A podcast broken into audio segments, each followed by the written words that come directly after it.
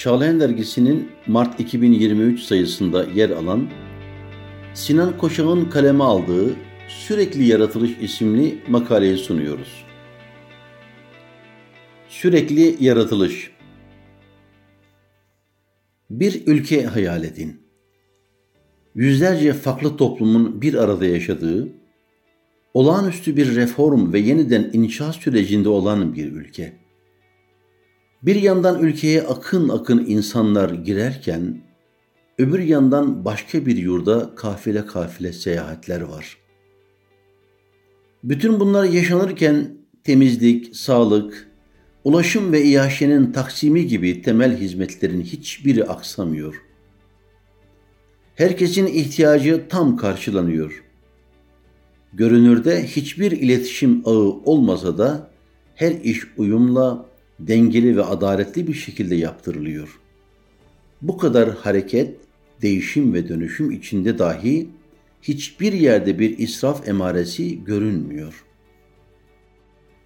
Bütün bunları bazı kanunların veya nasıl ortaya çıktığı bilinmeyen bir anayasanın yönettiğini ya da her şeyin kendi kendine olduğunu düşünür müsünüz? Yoksa bu harika idare, sevk ve düzeni milyonlarca farklı sebebin tesadüf eseri bir araya gelmesiyle oluşan zincirleme sonuçlarla mı izah edersiniz?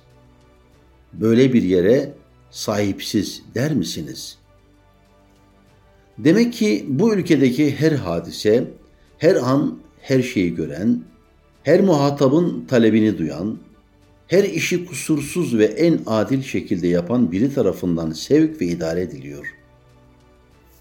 Öyle olmasaydı her yer baştan sona bir savaş meydanı olacak, kimsenin yardımına koşulmayacak, her taraftan çığlıklar yükselecek, karışık ve başıboş şehirler bir çöplüğe ya da kabristana dönecekti.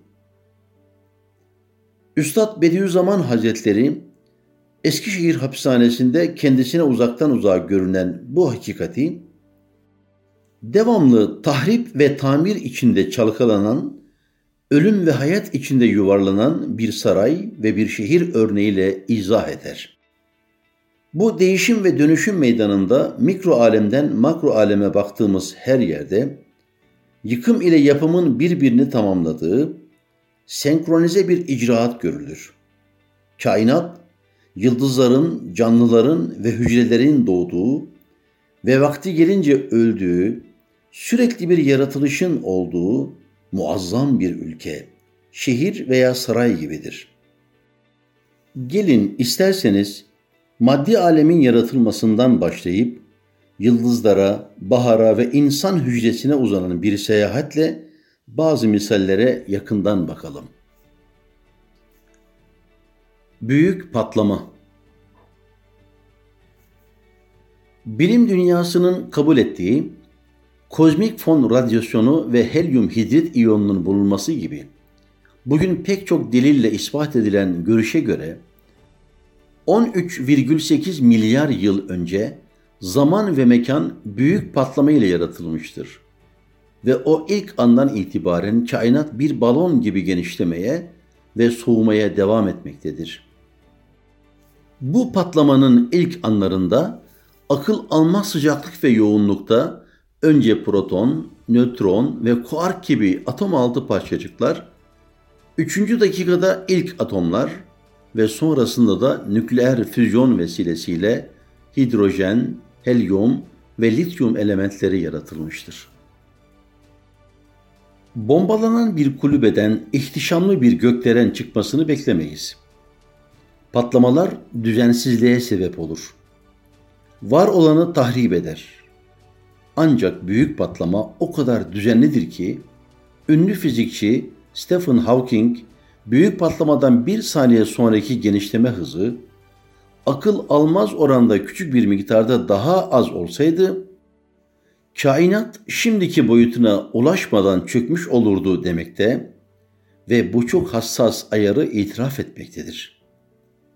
Büyük patlama dar insan aklına patlama gibi gözüken, ama aslında zamansız zatın Celle Celaluhu, sonsuz ilim, mükemmel emir, mutlak kudret ve her şeyi kuşatan iradesiyle yarattığı eşsiz bir mucizesi, akılları hayrete bırakan ilahi bir icraatı ve hadsiz hikmetlerle süslenmiş bir sanatıdır.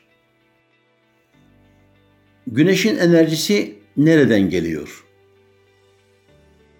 Üstad Bediüzzaman, Rabbimizin muhteşem kainat sarayının çatısını muazzam bir düzen ve denge içinde vazife gören, sayılamayacak kadar çok elektrik lambasıyla süslendirdiğine dikkat çeker.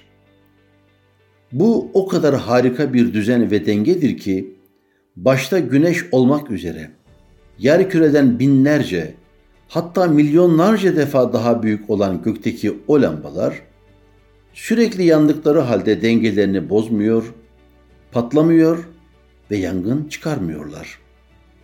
Sürekli yanan bu lambaların yakıtları nereden geliyor? Neden yakıtları tükenmiyor? Küçük bir lambanın bile uzun olmayan bir ömrü vardır.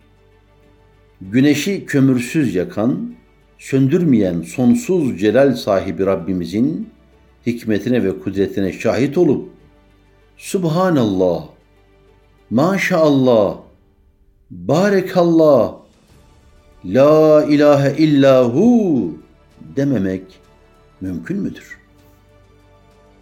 Güneş, dünyadaki hayatın devamına vesile olan enerjiyi sağlayan bir jeneratör gibi sürekli çalıştırılmaktadır. Güneş enerjisi, çekirdeğinde gerçekleştirilen nükleer füzyonla yaratılır. Güneşteki füzyon, hidrojen çekirdeklerinin birleştirilerek helyuma dönüştürülmesi ve bu sırada görülen kütle kaybının karşılığı olarak enerjinin yaratılması hadisesidir. P P, proton-proton zincir reaksiyonu olarak bilinen bu süreç, muazzam miktarda enerji yayar. Bu şekilde güneş çekirdeğinde her saniye yaklaşık altı yüz yirmi milyon metrik ton hidrojen kaynaştırılır. P P zincirleme reaksiyonu, güneşimiz büyüklüğündeki diğer yıldızlarda da meydana gelir ve onlara sürekli enerji ve ısı sağlar. Bu yıldızlardaki sıcaklık yaklaşık dört milyon santigrat derecedir. Güneşin çekirdeğinde bu füzyon reaksiyonunun olabilmesi için dünyadaki şartlara kıyasla yaklaşık iki yüz elli milyar atmosfer basıncı ve on beş virgül yedi milyon santigrat derece gibi çok yüksek sıcaklık gereklidir. Aslında güneşte üretilen enerjinin yüzde doksan dokuzu, güneşin yarıçapının yüzde yirmi dördü içinde gerçekleşir.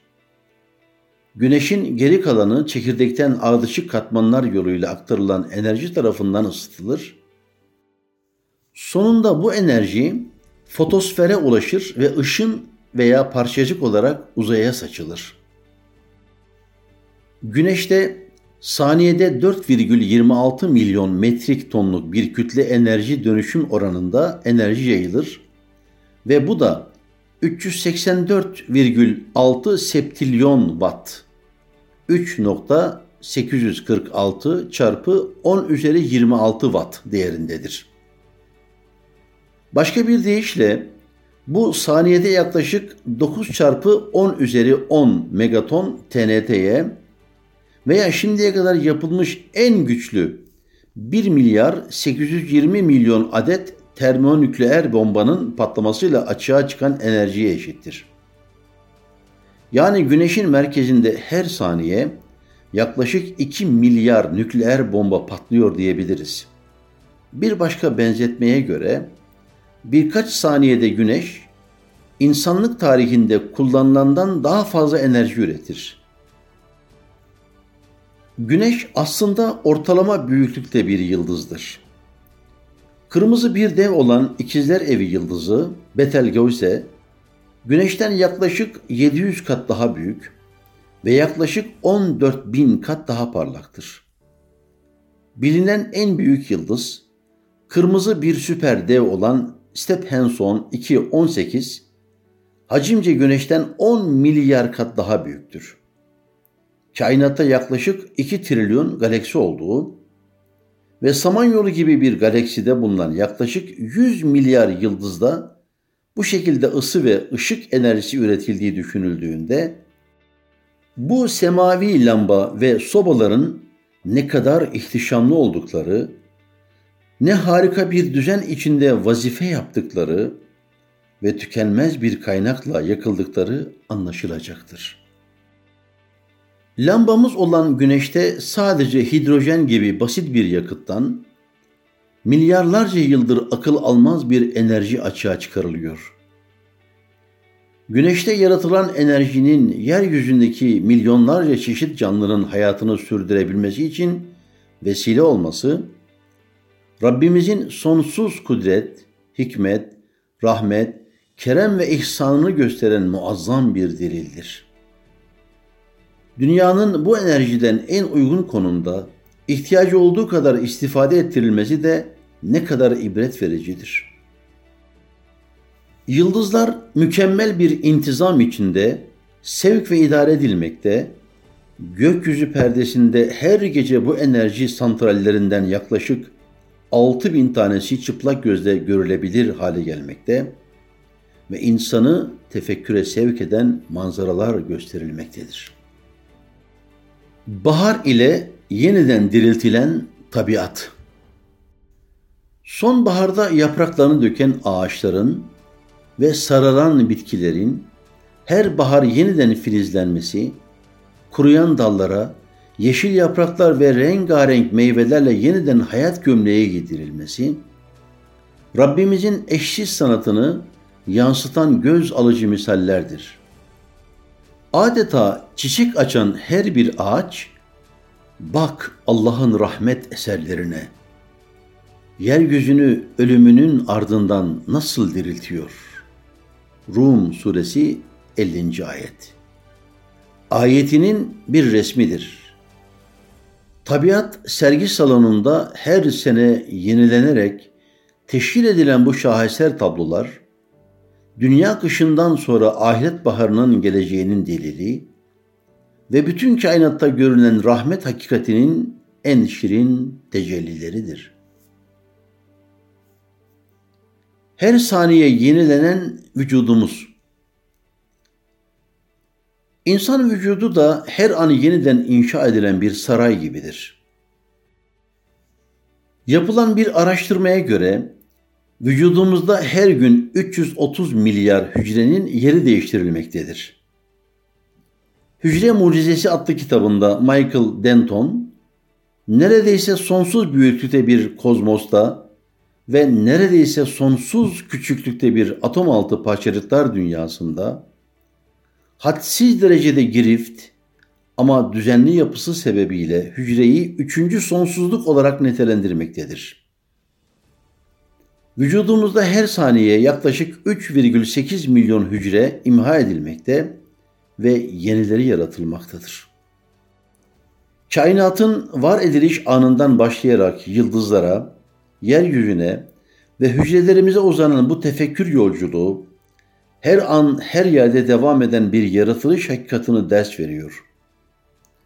Şahit olduğumuz bütün bu ilahi icraatlar, tahrip ve tamirler, zahiren tahrip gibi görünen ölümün de bir yokluk olmadığını işaret ediyor.